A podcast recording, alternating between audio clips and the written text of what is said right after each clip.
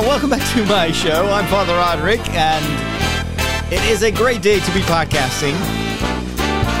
Although it's not a very great day for many of my fellow Dutchmen today.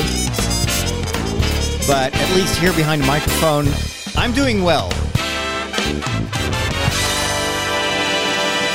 This episode is brought to you thanks to my patrons over at patreon.com slash Father Roderick. If you want to support me and also get some perks, for instance, an extra show, every time I record a podcast, I also record an extra episode for my uh, patron supporters. And um, if you join the second tier, so the, the first tier is the, is the the lowest amount it's 250 that will give you access to the pod to extra podcast and to the discord server. But starting with the other tiers you will get extra uh, audio content. So i've been recording a full commentary on the loki series and that series of course is now finished. So i'm gonna move over to maybe Star Wars, maybe something else. I don't know yet, but you will see these episodes pop up in your feed uh, as long as you're subscribed to it. So, um, that's what I wanted to say. Thank you for all of you that have been joining the Patreon community. I hope you have a wonderful time on the Discord server. Um, every week, I'm happy to see more people uh, joining the community, and hopefully, you'll feel very welcome. Do you know what's going on? This is what's happening in your world. Face it, Catholics rule. We got Boston, South America, the good part of Ireland, and we're making serious inroads in Mozambique, baby. You've taken your first step into a larger world. So, in my introduction, I already said that this was not a very good day, or is not a very good day for many of my fellow Dutchmen. And that is also true for people in Belgium and people in Germany. We have huge inundations going on. There's been so much rain that the rivers that flow through our countries have uh, started to swell up, and now uh, parts of the southern part of the Netherlands, parts of Germany, and parts of Belgium uh, have been inundated. Uh, friends of mine who live in the south of the country have been evacuated because they their houses close to the river, um, and we're talking about more than 10,000 people that have been evacuated, sometimes in the middle of the night or very early in the morning, because the water is very um, in, unpredictable. And it's, it's pretty hard to calculate how fast the situation will uh, evolve. And, and also, we don't know exactly what the weather is going to do. Um, water management has always been a forte of the Netherlands, but it's usually our management of the water that threatens us from the sea. And so we built our dikes, we have our windmills and everything. Most of the Netherlands was was fought back from the from the waters of the sea. But this time the danger is coming from the other side of the country, from the rivers. And so my heart goes out to uh, all the people that I know that that live there. I've also got quite a bit of family living in the south of the country. So I hope this will soon be over and uh, that our community can help the people that were affected by this because I I I'm currently still renovating the the rectory and and today I went over to take a look and they were uh, working on the new kitchen which is I'm super excited about that um, seeing the kitchen coming together is like wow, I finally actually really have a house a, or, or a home because the kitchen will be an important place where I'll spend a lot of time. And hopefully, I'll also be able to stream from my kitchen and share some recipes or try out some recipes from the Discord community. But uh, then I read uh, an article an interview with someone who lives in the south of the country and she said we had just finished a new kitchen and now there was like a meter of water in her house and everything is destroyed. And I was thinking, well, imagine that that would have happened to me. I mean, how that would be awful. That would be really, really awful. Now, of course, with insurances, etc., everything can be repaired, and it's just you know physical matter. But still, you know, it's this this this desperation that, that you see your home being being destroyed by by all this uh, violence of nature. And this is, of course, not the only thing that is uh, worrisome. I also continue to hear stories about these heat waves in uh, North America um, and these crazy temperatures that are potentially even lethal in some parts of the country. So I hope that all of you are well. Um, and again, that, that this will hopefully soon improve. And then, of course, there is still the ongoing pandemic, which we thought two weeks ago was almost over, at least here in the Netherlands. People stopped wearing their masks. Uh, our government decided to um, to uh, give us a, a, lot of our freedom back, and uh, immediately people started to go out and party. And even though, uh, like formally, they were still doing uh, checkups on on health, and then you had to show uh, proof that you had been tested or that you had been vaccinated. But then a lot of young people were were were uh, uh, using all sorts of tricks to still be able to party without having been vaccinated and without having to uh, to be ha- without having been tested. And so we've had in the week following the opening of the country, we've had the the most severe increase in in infections that we've ever seen. Right now, two weeks later, there's only in two weeks the amount of infections has um, risen 700 percent. There are more people getting infected than ever before during the pandemic. The only difference with the the the year behind us is that the amount of people that end up in the hospital is much smaller because um, more than 90% of the population is willing to get vaccinated. Um, and so we see that uh, the large majority of people that are now getting sick and that are um, uh, being infected have not been vaccinated or have not been vaccinated yet. So I, I'm hopeful that even though the disease is spreading again like wildfire, and of course this is still going to accelerate exponentially, that the the actual life-threatening aspects of the virus will be mitigated by the vaccinations. Doesn't really solve everything because I know from personal experience that even if you don't end up in the hospital, um, the virus can still destroy a lot of your health. And um, I'm one of those people that got long COVID, and it wasn't fun. And it was actually not as long as long COVID has been or still is for many other patients. So I consider myself even a bit lucky, but man, it was not something I'd like to uh, to do again. And even now, I sometimes have what I think are are still long term effects of of uh, of the coronavirus. So I will have these sudden collapses where I'm just so extremely tired, and I don't know where it's coming from because I'm actually quite fit. I've started to train for a marathon again. I'm eating super healthy. I'm losing weight. So there is really nothing. I'm actually I don't have that much stress anymore because I'm done filming. So I'm, I just have to sit here in front of the computer and do my editing. So and yet I still have these these fatigues, these these moments where I, gosh, it's like some some most of the time I feel like the Hulk, and then all of a sudden I'm back to being Bruce Banner, who's sick and miserable, shivering in a corner. Um, yeah, so I hope that it, you're safe. I hope that we will be able to get over this virus, and uh, and I hope that people will get vaccinated and will feel a lot better and will be protected. That's all you can do, right? You can only hope and do what you can do to improve the, the situation, and and be responsible and uh, and then hope for the best. All right, let's go and take a look at the world of movies and TV shows. How do you not like movies? They're predictable. Like, the guy gets the girl, and that kid sees dead people, and Darth Vader is Luke's father. Not liking movies is like not liking puppies. They're fine. I just get bored and never make it to the end. You know, you need a movie education. You need a movication. I'm gonna give it to you.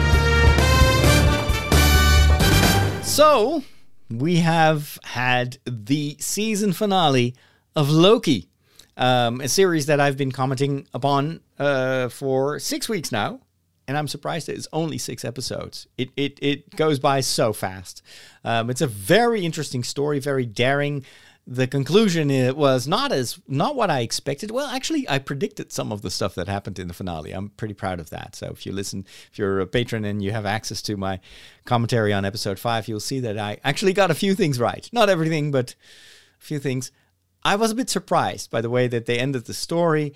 Um, but at the same time, I'm also eager to see where they're going to take this. Um, it, it opens up a whole new phase in the MCU, and and I love the storytelling possibilities that it has created. And uh, we've had a pretty good run, I think, of, of Marvel's TV series. Now let's let's focus on what's really important. Let's do more Star Wars. I mean, come on. We're waiting for about a gazillion Star Wars series that are currently in production. And, well, I'm starting to get a little bit, not nervous, but hungry. Hungry for Star Wars. Of course, we've got the Bad Batch, but that's still animation. Um, and I'm very far behind on the Bad Batch. Um, but it almost feels like it's not enough. We've been so spoiled with the quality of The Mandalorian that I'm so desperate to see more live action Star Wars series. And you bet that now that I have the ha- I've gotten the hang of doing these impromptu commentaries, I'll have a lot of fun doing that for Star Wars as well. And in the meantime, maybe I'll just have to nurture my soul by watching by rewatching a few movies and maybe do some commentary on that there's always something I can say about Star Wars. In other news, um, I have continued to watch the first season of Shadow and Bone, um, based on the books by Leigh Bardugo. And I'll talk a little bit more about those stories in the book section because I finished the first book and I've started to read the second book. Um, I'm really enjoying the TV series. It's actually quite good. It is. Uh, it's different from the books. I think it integrates also some elements from the.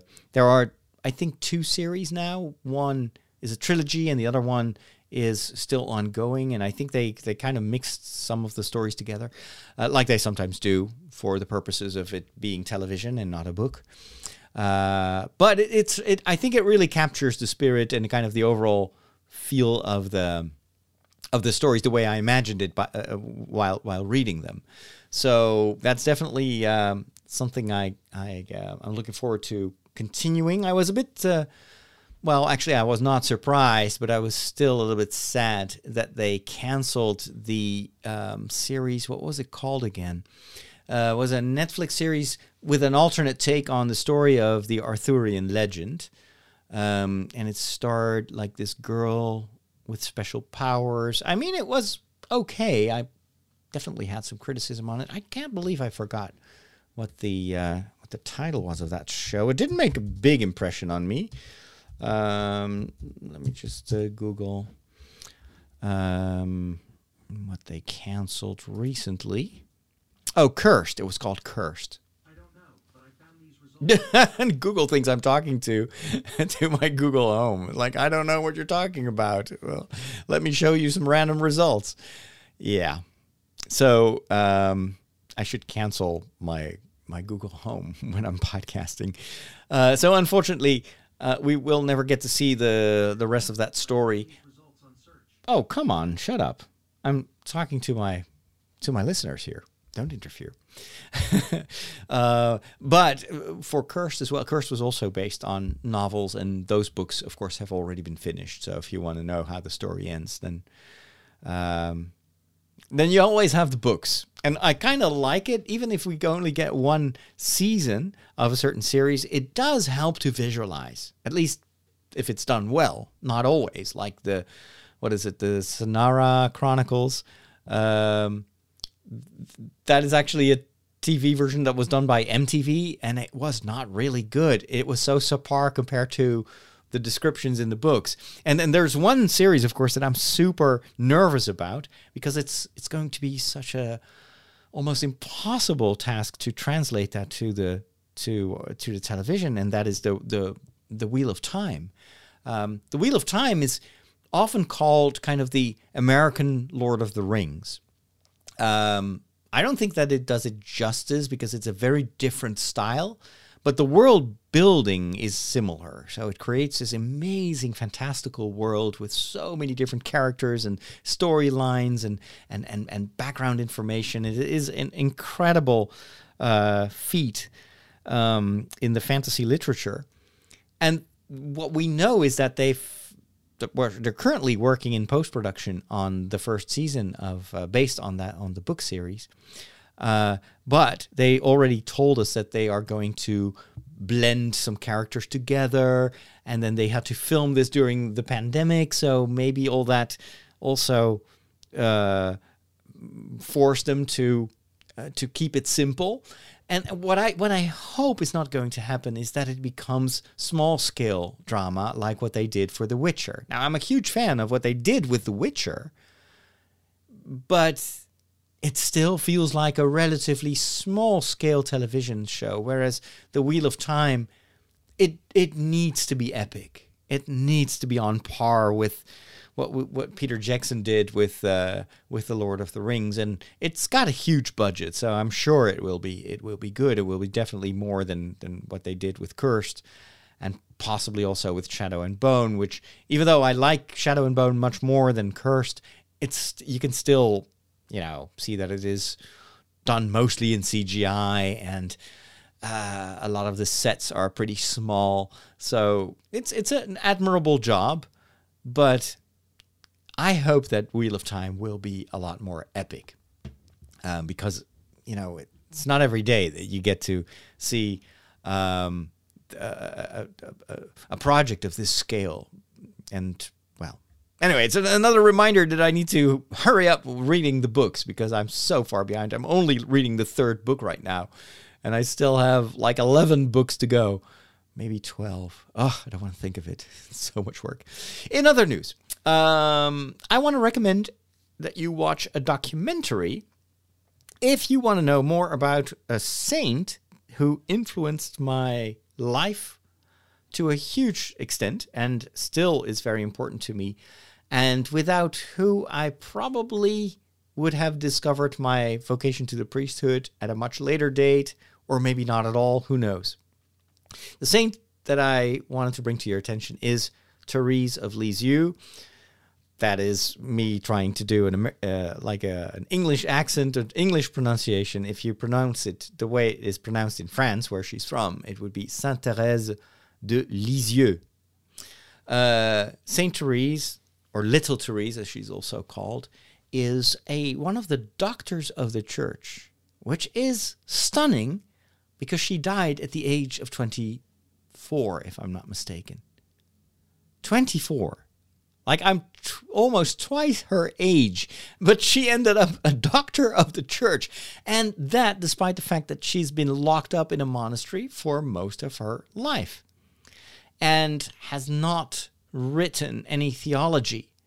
The only uh, written books that we have are the stories that she wrote down um, at the request of her mother superior, and that was then, I think she wrote like three accounts on her of her life, and those were merged together in what is often now titled uh, "The Story of a Soul," um, which was actually uh, redacted by one of her real life sisters. So she came from a family of um,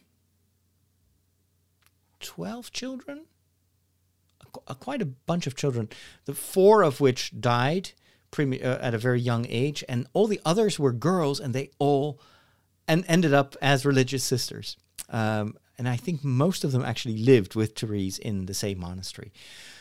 So anyway, the story of a soul is uh, has had a huge impact on the uh, church of the last century, on the spirituality of many people, and in most churches, I guess, you will find you will still find a statue of her. She's been extremely popular, um, and for a good reason because the, her what she called the, the well, actually what her sister called the little way of Saint Therese was, um, in a way, very good for still very very good for our times where the world is sometimes so complicated and we often wonder uh, what is our place, what is our vocation, and and Therese of Lisieux makes it all very small. She she breaks it down to the basics. You know, we, we are children, and if if we cannot do things on our own strength, and she spoke from experience, being still young and being uh, sick very often, then God is so much stronger than we, so He will carry us. You know, if we call Him Father, then He must have parental qualities. Like, and so if parents would carry their children if they fall down, then by all means, God will probably do that even better with us. And so it's it's a very very uh, well from from the uh, from the looks of it, very very simple spirituality, but it's a simplicity that I think is very evangelical, very much from the gospel itself. It's what Jesus says. You know, uh, children can understand his message. You don't have to be a theologian to uh, to to to make it anywhere in the kingdom of God. Quite on the contrary, sometimes being small, um, being poor, being a child can help you, can accelerate your process because God will uh, will fill in the blanks. He will he will compensate for for your weaknesses, which, by the way, is something that even the great Saint Paul says. You know, it's when I when I'm weak, that's when I'm strong because then God is my strength. Now, if you want to know more about this saint, I will tell you very briefly how I got to know her, which by itself was quite extraordinary in its simplicity. So, I was an avid book reader, I still am. And so I spent most of my spare time after I'd done my homework at the library. And I would sit there for hours on Saturdays. I would sit there all day long. I would uh, be waiting for them to open the doors at nine o'clock and then I'd be there reading books until I think four or five when they closed the library. And I would just read, read, read, read, read. My mom uh, was at one point at the library and she saw that there were a number of carton boxes with discarded books, books that had been read too many times and they were falling apart. So they would sell those books for one one euro, or well, back back that, then it was still a, a guilder. that was our currency. So it was almost nothing. It's like fifty cents. And so my mom bought a number of books uh, for me, uh, because she knew that I loved reading. And you know, there were some children's books and some well not children's books. She know she knew that i liked science fiction so i remember that was like a science fiction novel that was actually for adults. Um, but I read it anyway. and then and there was this book that looked a little bit strange to me, a bit girly in the sense that it had a um, the, the the cover of the book was entirely white, and there was a flower created out of colored paper that was you know printed on it, so like a red flower. And then underneath the title was Last Conversations or something like that and I started reading it, and I was like, "What? What is this?" And I had never heard of Therese of Lisieux. Uh, I grew up in the 70s and 80s, so that was not a time where saints were often mentioned in church or anywhere else. Uh, and so I, I, and I, I didn't know what I was reading. The, the what I could, it read like a diary, like today.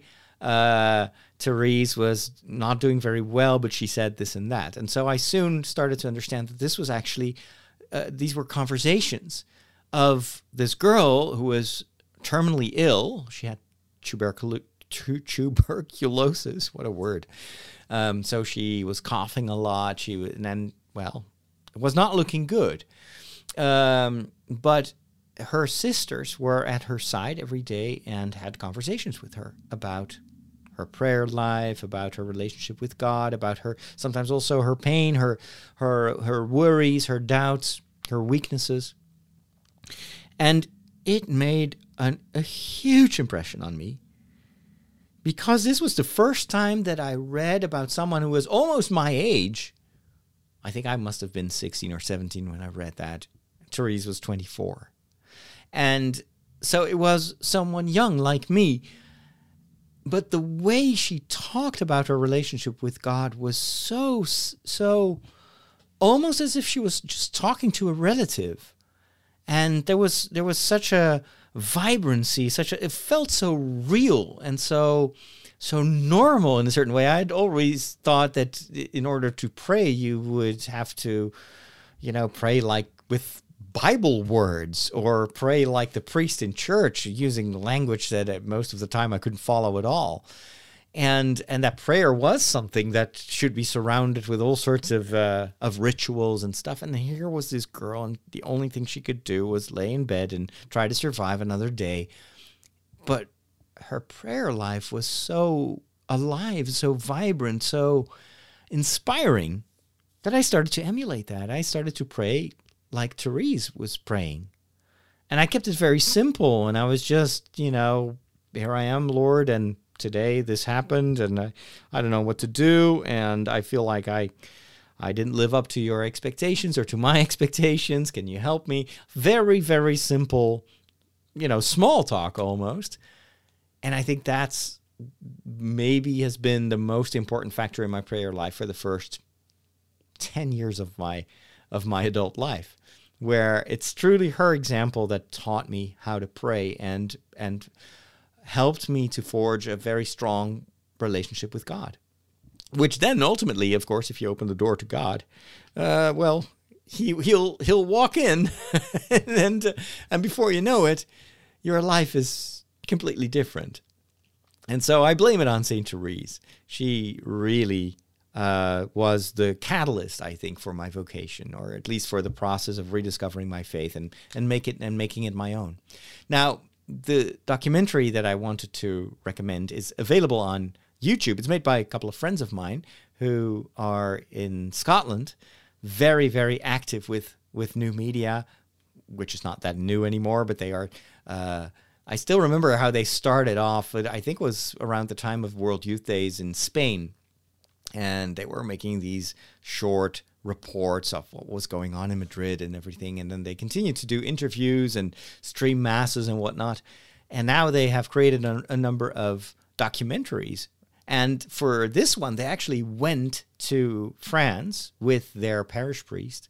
And uh, I think the, the, the, the occasion is that they have uh, a bit of a sanctuary or at least a, a place where where um, Saint Therese is, is venerated in their parish, and they wanted to show the people um, that are following their YouTube channel the full story. And so they, they actually went to Lisieux and, and, and, and to the, uh, what is it, uh, Alençon, or the, the, the village where, where Therese was born. And they interview a ton of people, and it's really good content.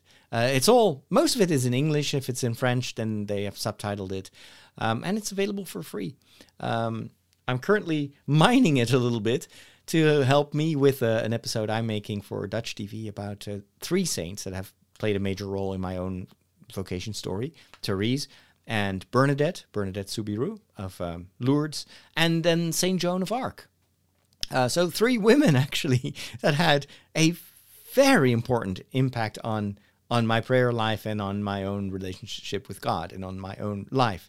So I wanted to dedicate an episode, but I I've not been to Lisieux uh, for for at least twenty five years, maybe even longer. So I didn't have any footage from Lisieux. I saw this documentary, as I asked them, "Can I can I use a, a bit of the you know the interviews that you did in order to tell the story and make it come alive?" Because you know, I can do voiceover with pictures, but that's not very, that's not going to have the same impact as showing some of the stuff that you filmed over in Lisieux, which they, they granted me permission to do that. So um, I'd like to recommend it to you. It's called In Search of the Little Flower, St. Therese of Lisieux. There is a link in the show notes in case you can't find it on YouTube.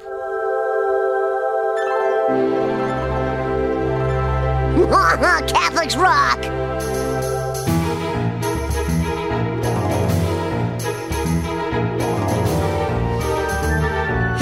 At the Peculiar Bunch, we're always happy to tell you everything you always wanted to know, but you were afraid to ask.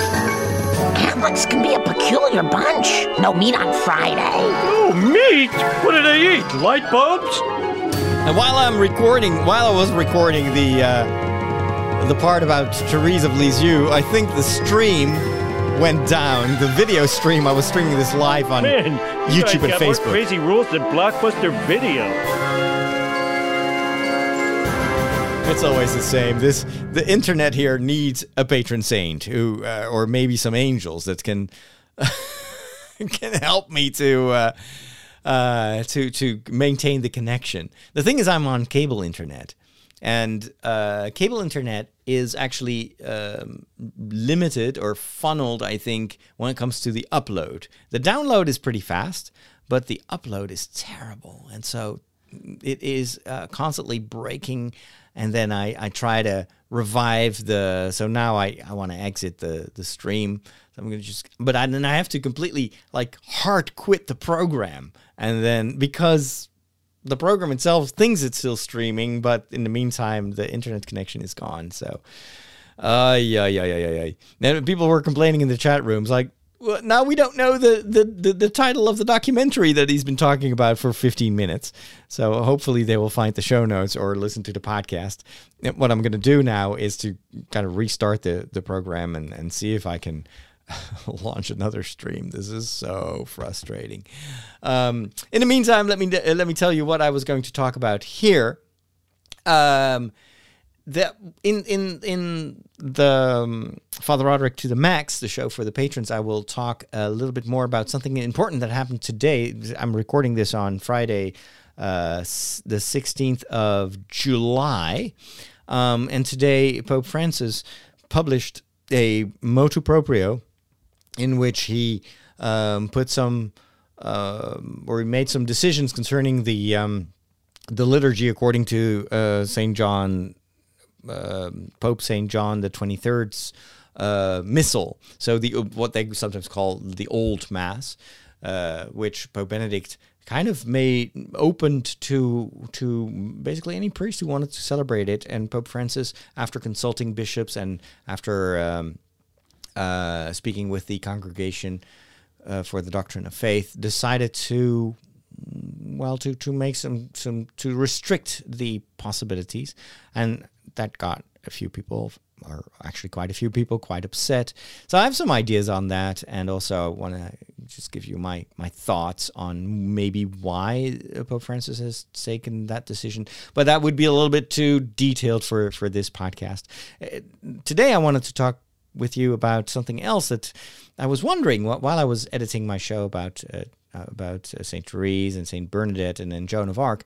Saint Therese and Bernadette, Bernadette are very kind of peaceful saints, you know, and just young women that had, uh, well, in, in the case of Bernadette, of course, a mystical experience, seeing the Virgin Mary, uh, Saint Therese of Lisieux, so just a very faithful little girl, um, uh, and but St. Joan of Arc is kind of atypical.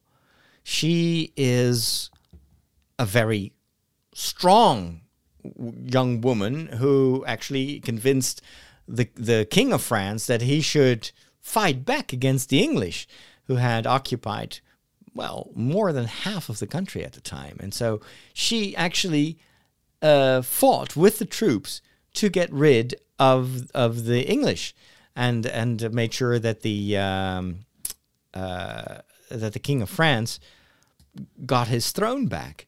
And of course, even though she she tried to um, get people to to um, to surrender peacefully, when that didn't happen, she would still go and fight, and many people died. so uh, it is um, the, the what kind of the conundrum that I was in. Like, this, of course, is a saint. So, how can we condone or how can we justify her uh, her actions, her very violent actions, fighting? Uh, even though, of course, the cause in itself was uh, chase the occup- occupying armies of the of the English out of the country, which you know in itself there's something to say for that. But what about the violence? Is isn't the Catholic faith or Christianity is supposed to be nonviolent? And so why did we canonize someone who actually fought and used used violence and and, and fought with armies um, to reach her goal? Um, I don't know the answer to that. I just know that, of course, you always have to look at the con- the total context of time. Um, and also realize that there has been and still is quite a bit of violence uh, throughout history. And you always have to wonder is that violence actually something that religion causes? Or is violence just part of our human condition? And is religion trying to be an antidote to that? Uh, so, in to to which extent is the war that uh, um, St. Joan of Arc fought uh, justified by the fact that, well, the country was suffering from the occupation by the English. Same thing with the Crusades. you know, uh, a lot of violence happened with the uh, during the various crusades. But but the crusades in itself were a response or a, were an answer of the of the pope back then. Uh, the first one was, uh, by the way, also a French pope who in, who started the first crusade, Urbain or Urbanus, Urban the the second. Um, but it was a um, he was trying to help the Christians in the Holy Land that were um, being oppressed by the Muslim by Muslim occupants, and so they wanted to free those Christians and and the country. Um, but then, of course, once you pick up the sword, uh, more more can happen. So uh, violence can can spiral spiral out of control.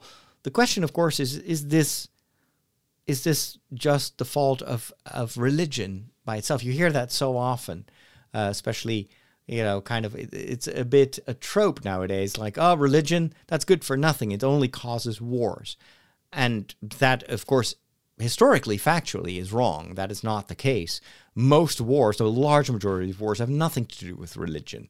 So it's not that by by uh, suppressing religion, uh, you will no will no longer have wars. That is ridiculous. Um, but uh, and and the second thing is religion. In in many cases, has uh, prevented wars, has helped to reconcile people, um, have have motivated people to do the right thing. D- does it always work like that? No. Of course, people have also used faith as a justification for their violence and for their uh, um, conquering instincts and whatnot. And within the church, there has been and still is a lot of violence and abuse and whatnot. But is that God's fault? Is that the fault of religion? Or is it something that is our fault and is something that God tries to tries to combat and tries to remove from our lives? Um, seeking peaceful solutions always should be the fir- our first instinct. I, I guess that in some situations, um, it, it doesn't always help, and then you have to you also have to defend the weak. You also have to be strong. I mean, um, if if a violent mob would threaten your children as a parent, you would also, if nothing helps, you would also use maybe violence to to to protect your, you know, the people that are dear to you. So it's it's a it's a multifaceted problem, I think, and it's um, I always dislike those easy one-liners like religion only causes war uh, I know for a fact from my own personal life that it did in many situations of in my life did the total opposite. It helped me to not be violent or or vengeful or um, you know bitter. Yeah, faith and religion has helped me to be more merciful, be more patient, uh, to forgive instead of hitting back. And I know also from personal experience how much that violence is in me. And so, yeah. Does religion cause violence? No. Um, does it often prevent violence? Yes. Is the history of, of uh, you know institutionalized religion without violence? No. Is it something that we sh- that God will help us with in, in, the future? I hope so. I definitely hope so. So um, that's just some thoughts that I wanted to share with you. Love to hear your opinion on this. And if you have any questions, uh, let me know on the Discord server. Let's talk about books. When did you become an expert in thermonuclear astrophysics? Last night. The packet. The extraction theory papers. Am I the only one who did the reading? While I was playing the jingle, uh, the stream got, went live again. So hopefully this will last a little bit longer than half an hour. Um, and someone in the chat uh, reminded me of the series called The Chosen about the life of Jesus and his uh, disciples, um, which is available for free uh, via an app. You can download an app both for Android and iOS. And with the app, you'll get access to what is filmed. And it's been heralded as the best television series ever made about Jesus. And um, I still haven't watched it. I keep hearing that it is so good. Um, Eric the seminarian who did his internship here uh, for the previous few months, he said that it often made him cry. And you know, he's not the type of guy to cry a lot. so, hearing from him how much of an impact the series had made me even more, you know, curious about the series. And, well, it's just that there's not enough time to watch all that. And I still don't have a TV, so I'm watching everything on my computer. That'll be my excuse. I, I just, I'm sitting at the computer for so long that I, uh, I sometimes have to just step away from it, so I can't watch as much as as normally. But there is a television on the horizon once the rectory is ready. And in the meantime, another way for me to to enjoy stories is just by good old fashioned reading. Um, as you know, I I have a Kindle, and from time to time, I, I receive a little bit of uh, of uh, kickback from the links that I post, uh, the Amazon links, um, and and that after a while, after you've accumulated, and usually that's just a tiny little percentage of uh, of the amount that people are spending on Amazon. Um, when it gets to a certain extent, and Amazon sends us uh, sends Trideo uh, a gift card, which I then can use to buy new books for the Kindle, and that's that's usually how I get how I discover new new books. But uh, just last year, I I, I have um, I, I, discovered another source of, of books, and I love it. It's Storytel, which I don't think is available in the United States yet. It's very popular in a number of countries. It comes from Sweden. Um, but they have localized versions for the Netherlands, I think also India, maybe some other Nordic countries, the UK, I'm not sure. But that is a subscription model. So it's kind of the Netflix for audiobooks. And I love it. I'm so hooked on it. And I've already read almost almost 50 books, I think, 50 audiobooks just by that subscription. So I've definitely got my money's worth. And uh, and I just love it. Sometimes I I like to read a book on paper, but then I can't focus or it's a little bit too fatiguing. So sometimes I just go on a on my bike uh, when I have to do cross training, for instance, and I just for an hour I'm just listening to a few chapters uh, in audio, and I love it. And it also sometimes audio um, does a better job than I do when just reading the text. Sometimes you have these. Uh, almost audio plays with a full cast and sound effects and music, um, which makes it even more uh, uh, enjoyable to to to read a book or to listen to an audiobook. So I've been listening to the Dutch version or the Dutch translation of Shadow and Bone about the Grisha. It's from the Grisha series um, uh, by Leigh Bardugo. It's a young adult novel and it's got a lot of the tropes from it, but it was still very good. I really enjoyed the story. Um, I think quality wise, it gets close to to the quality of the Hunger Games, uh, which maybe not everybody likes it, may not be everybody's cup of tea, but I was a huge fan and still am of the Hunger Hunger Games uh, series. Uh, and this this new series is uh, definitely in the same vein.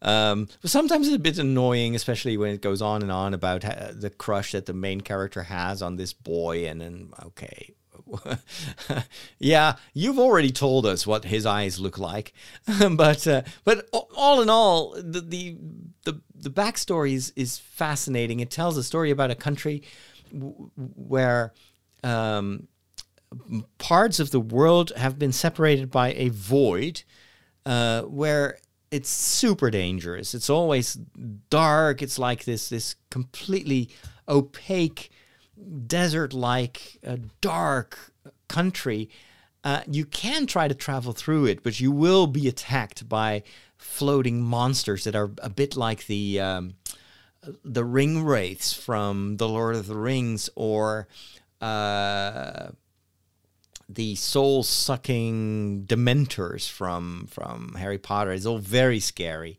And only light can chase chase these creatures uh, away, and then the main character um, has gifts. Um, a lot of people have gifts. It's a it's a, a bit uh, reminiscent of Avatar, the animated uh, series. Um, so they they can they can modify and use the, the four elements: uh, water, fire, earth, wind. And then she, the main character, discovers that she is able to to use the light, the the power of the light, which of course is super, uh, m- way more powerful than any of the other. Uh, it's like the fifth element, except that in the fifth element it's love, but here it's light. But anyway, uh, thanks, Chin, for your uh, your donation on YouTube while watching the chat. Uh, uh, you want to know if I've read the Thrawn trilogy? Yes. Oh my gosh, it's so good. I love it, even though it is now relegated to the the um, kind of the mythological part of the of the Star Wars expanded universe, the legends. Uh, it's I still consider the the Timothy Zahn's trilogy about Thrawn the the best Star Wars novels ever written. I don't think there will ever be something as good as the Thrawn trilogy. So I still would read it, even though the timeline has has changed considerably. But consider it as like an alternate timeline. Why not? Star Trek can do it. Why can't Star Wars do that? So, um, but it's so well done. And Thrawn, of course, is now also part of the of the real canon. Um, so I, I was glad to see that that they were able to salvage a lot of what makes that character so good. Um, provided, by the way, that you're speaking about the old Th- Thrawn trilogy and not the new one, because I think there are also a couple of new novels, uh, also written by Timothy Zahn about uh, about Thrawn, but I haven't read those yet. I think I started reading the first one, and then I was listening to actually I was listening to the audiobook, and then unfortunately, Storytel didn't pursue the contract that they had with I think Penguin Books from the UK which is the publisher of a lot of the Star Wars stuff here in Europe. So all the audiobooks that I had lined up to listen to were all removed from my uh, from my bookshelves, which was so frustrating. But I did buy, I think, at least two of the Zahn novels. Let me check. I think I bought two of the newer ones on on on Kindle because I'm always looking for the deal of the day on Kindle. And that's how I buy all my books. I never buy a book full price. I always wait for them to go down. And Star Wars novels often go on sale, and then I can just pick one up for uh, 99 cents or $1.99, which in euros is like 150. That's almost nothing for a re- recently new book. So let me uh, fire up the Kindle um, app here on my phone and see which ones I actually have in my library. Um, I'm actually, in general, I don't like the newer Star Wars book books as much as the ones that I that are now part of the Legends. Um, but that may also be because I'm so nostalgic about the time that there was no Star Wars. There was Star Wars had ended. The the final prequel movie for older Star Wars fans like uh, like me, we thought that that would be the end of Star Wars. There's there, George Lucas actually had said, you know, yes, he had some ideas for a, for sequel movies, but those were not very developed, so we'd probably never see them.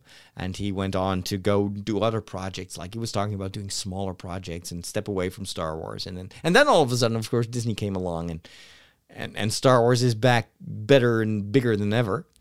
So I bought. Actually, I think I've got three books. I've got Star Wars Thrawn, book one. Then I've got Thrawn Alliances, which is book two.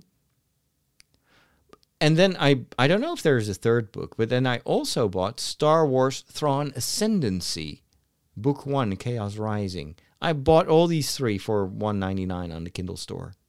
That's why you want to uh, be subscribed to my Twitter feed and uh, follow me on Facebook. Because that's where I post these uh, these deals when I whenever I find a book that is kind of in my you know I, I'm I, am i am excited about the book and I'm excited about the deal. I always repost the the, the post to uh, to my social media. Um, the book of Boba Fett. Um, so yeah, so th- that I, I think that Zahn wants to write a full trilogy about Thrawn, but I'm not sure. Maybe he's he, he just wrote two books and then did a Thrawn prequel, I guess. The Ascendancy of Thrawn. That sounds like a prequel to the existing Thrawn stories. Anyway, uh, the Book of Boba Fett, of course, is a television series that is currently in production or already in post production. They they wrapped up filming. We know that that. Um, it's uncertain if there will be a, a, a second series based on the character of Boba Fett. I I'm thinking just do one series. That's probably enough. I have no idea what to think of it, if it will be any good. Um, I was not the biggest fan of the Boba Fett that we saw in The Mandalorian, um, because The Mandalorian is is cooler than Boba Fett. I'm sorry to say that, but he is actually cooler. so, I mean, come on, he's got Baby Yoda. I don't know. Uh, so we'll have to wait and see. I'm sure they will do a good job. So far, I'm liking everything that Disney Plus does, both for Marvel and and Star Wars. I like it a lot, and uh, so I'll I'll take it. I'll take it. We'll have to wait and see. Um. So in the meantime, uh, I was talking about uh, the Grisha book that I was reading. Um, what I like about it is that it, it it is more detailed than the television series. So, but it works totally to to just watch the, the first season and read the book um, at the same time. That's what I did. Then I've got a great tip for uh, those of you that love science fiction. One of the uh, allegedly, because I've only started reading it, I think a month ago. Allegedly, one of the best new science fiction novels is now available for free or will be available for free as a podcast series, but it's going to be a limited run. This is uh, the book called The Three Body Problem. And what I the reason that I started to read it was all the accolades it got on social media, but also because it has been written by a Chinese author. Uh, Pinyin Santi, and I'm probably butchering that name. No, actually, no. That's the no Santi. No, uh, don't mind that. We'll we'll we'll we'll cut that out in post production. No, the novel is written by Liu Chi Cixin, something like that. It's it's a series of books. Um, according to Wikipedia, the Three Body Problem is a science fiction novel. Uh, and the title refers to the three body problem in orbital mechanics. It is the first novel of the Remembrance of Earth's Past trilogy, uh, but Chinese readers generally refer to the whole series as the three body problem. Uh, let me see on Goodreads if there is a short summary here. Uh, set against the backdrop of China's Cultural Revolution. This makes it so interesting because the first few chapters are all about the, the Cultural Revolution communist revolution, of course. Uh, so you, you never guess from the first chapter that this is going to be a science fiction novel. But set against the backdrop of that revolution, a secret military project sends signals into space to establish contact with aliens.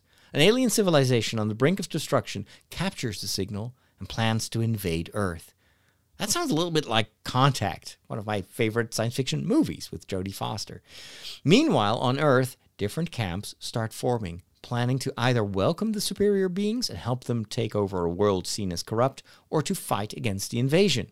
The result is a science fiction masterpiece of enormous scope and vision.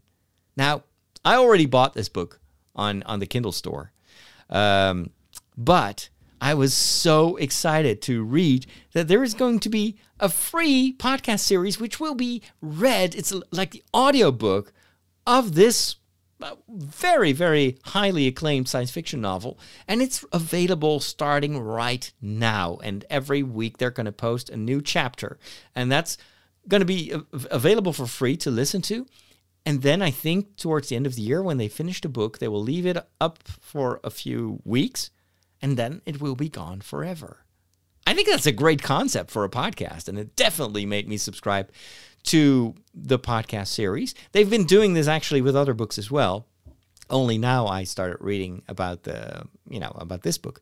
Um, the podcast you want to subscribe to is called Stories from Among the Stars. Stories from Among the Stars. If you type that in, you'll find the podcast. And they already posted, I think, three or four chapters now of the book. So I'm going to read it and maybe we'll chat about it on the Discord server if I can find some other people that want to form a little reading group with me. That'll be fun. You know, that's one of the advantages of having a community on Discord is that you can you can do stuff like uh, doing a little book club. So if there are any listeners wanting to join me on Discord to, to chat about the three body problem, I'll create a section for, for us to, to chat about. And because it is serialized, uh, we all can listen to the same chapters at the same time. We won't have the problem of you know some people being ahead and some people having finished a book or not. Well, maybe some have read the, the the the written book, but let's listen to this audiobook together. I think it's going to be a lot of fun. So, uh, that's my tip. Let's move over to the world of science. The scientifically wonderful world of science. What sort of science? Welcome back, science friends. Now, of course, this was a big week for uh, for for uh, scientists and and fans of space exploration in general, and I'm referring actually to two uh, news articles. The first one, of course, was Richard Branson's suborbital space flight. He was the first of three millionaires who wants to go to space. And, um, well, I have some thoughts about that. I think it's cool that, you know, we're, we're, we're sending people into space. I mean, that, what's not to like about that? And I, I like the different approaches to it. You know, the, some will use rockets. In this case, it was like a plane underneath a plane, a little bit like a, uh, a, a the Phantom Menace type version of of the space shuttle because it was all kind of shiny, just like Padme Amidala's ship. And so, or Queen Amidala's ship, I should say. So I like that. What I didn't like or what I don't like is that it's ultimately it's a race of millionaires, you know, and it's like okay, uh, what is what is true interest in in astronomy and what is ego here, especially kind of the race uh, aspect of it. Who will be the first to reach space? And we're still talking about suborbital uh, uh, adventures, right? So this is not it, suborbital means you'll eventually fall back to Earth. It's not a sustainable trajectory around the Earth. So is this truly space or is it the edge of space?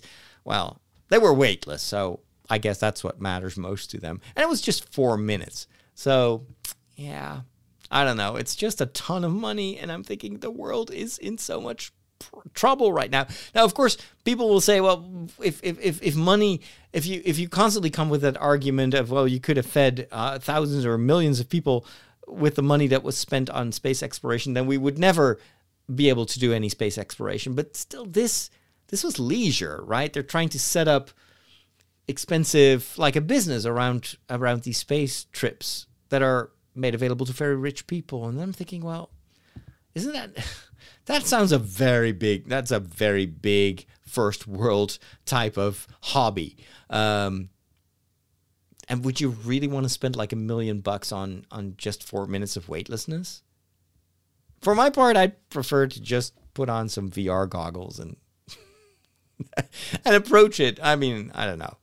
But um, the second the second news was for me more interesting because this is about science, and that is Juno's flyby of Jupiter and Ganymede. Now, if you uh, recall, Juno was in orbit around Jupiter and took a ton of photos of that massive gas planet, which is has always tickled my ima- imagination and, and fancy ever since I, I saw it with my own eyes through a telescope.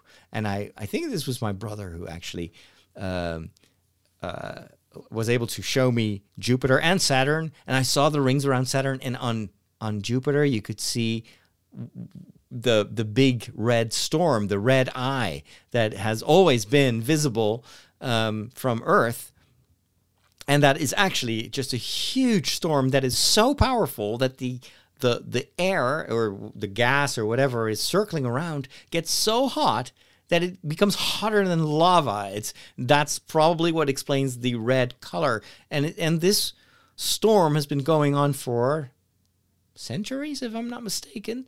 However, it is diminishing. It's slowly getting less red, and ultimately it may become fully circular. Right now, it's got an egg shape, and and maybe ultimately it will just disappear. But I was, as a child, I was fascinated by that r- big red spot on the planet of Jupiter. So anyway, there was this Juno explorer ship that was circling Jupiter, and at one, at one point the scientists, and I think they decided that after they came up with the mission, they was like, well, our ship is so uh, strong because I think it's completely encased in um, in uh, uh, titanium that, and it's it's fed by solar power.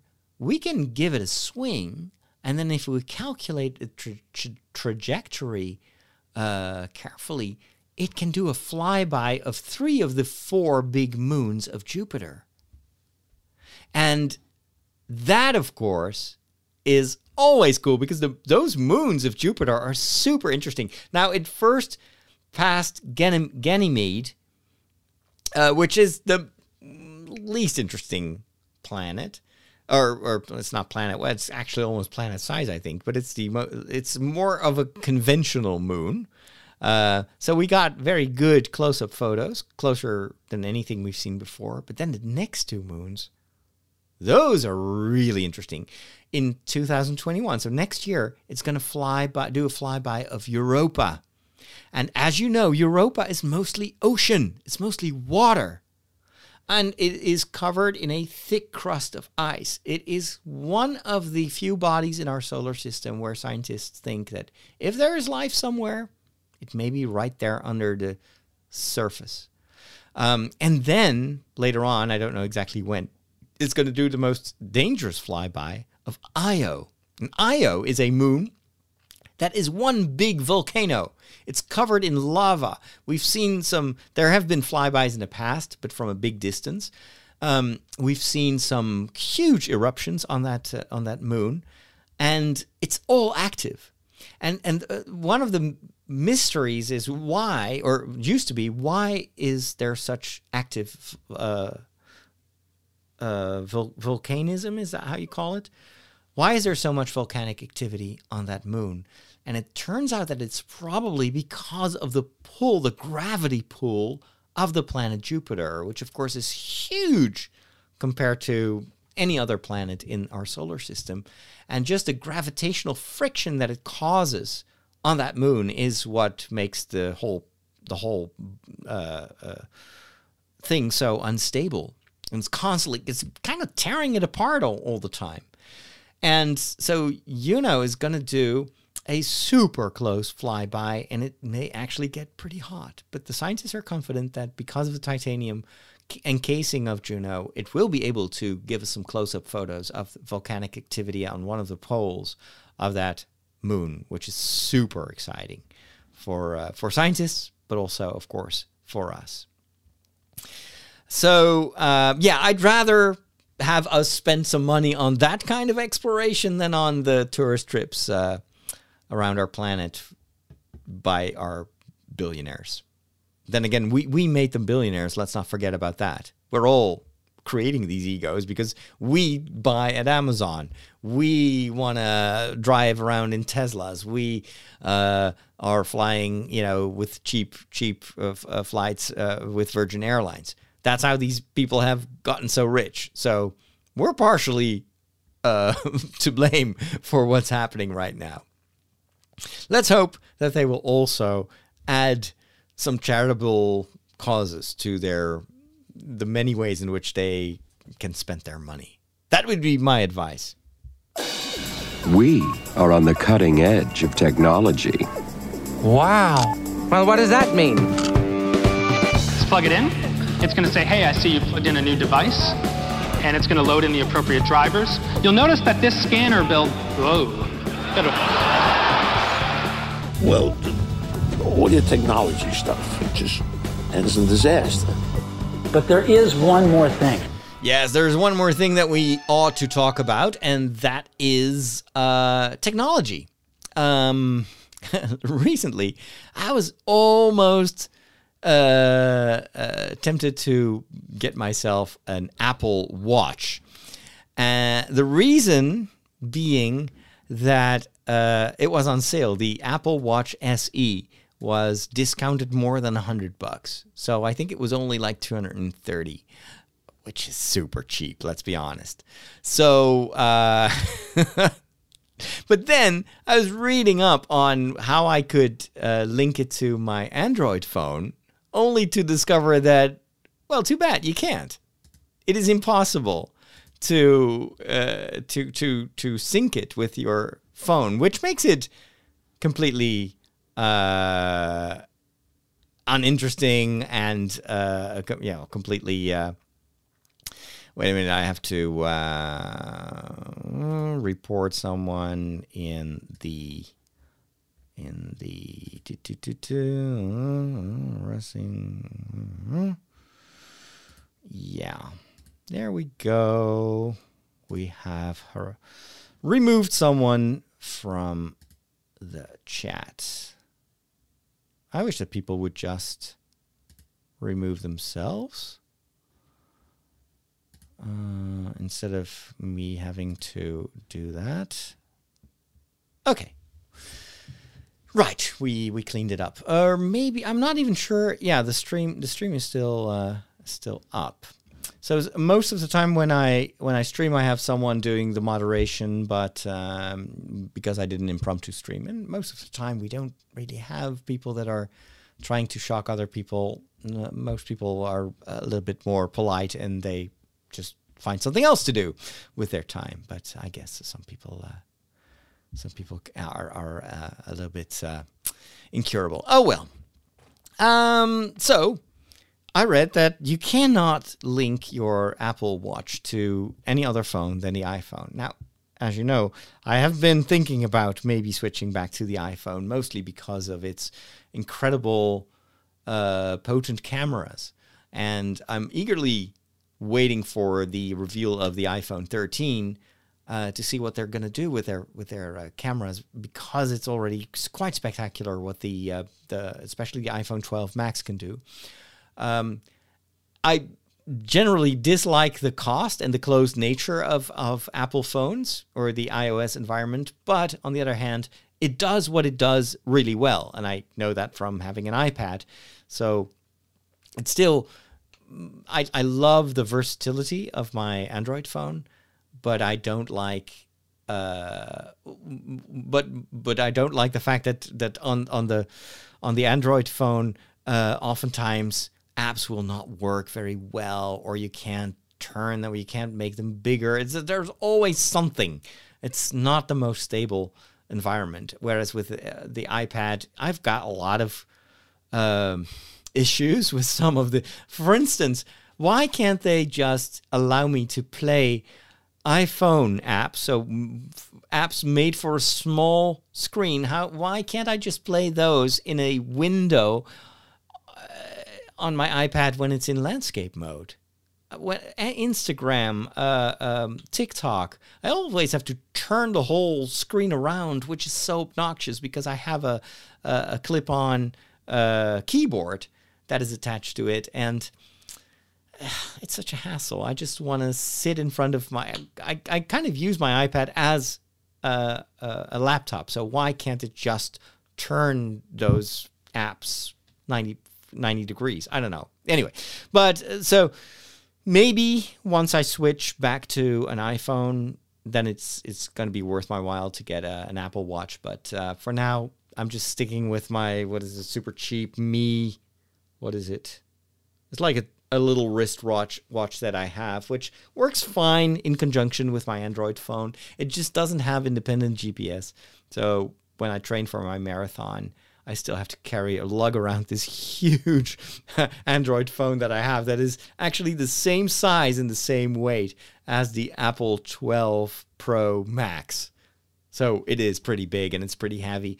And if you have to run two hours and later on in the training three hours, you have to run around with a big block of technology like that, it gets really heavy. So I don't know. That's why I was thinking, oh, maybe if I get myself a, a, an Apple Watch, and I'm thinking, well, I won't be able to sync it with anything. I don't think you can even sync it to your iPad. It needs a phone, and I do have an old iPhone six, but to to well, maybe I could do that, but then I would only have the iPhone six to to sync with the with the watch. It doesn't make sense. It doesn't. It's it's too much of a hassle.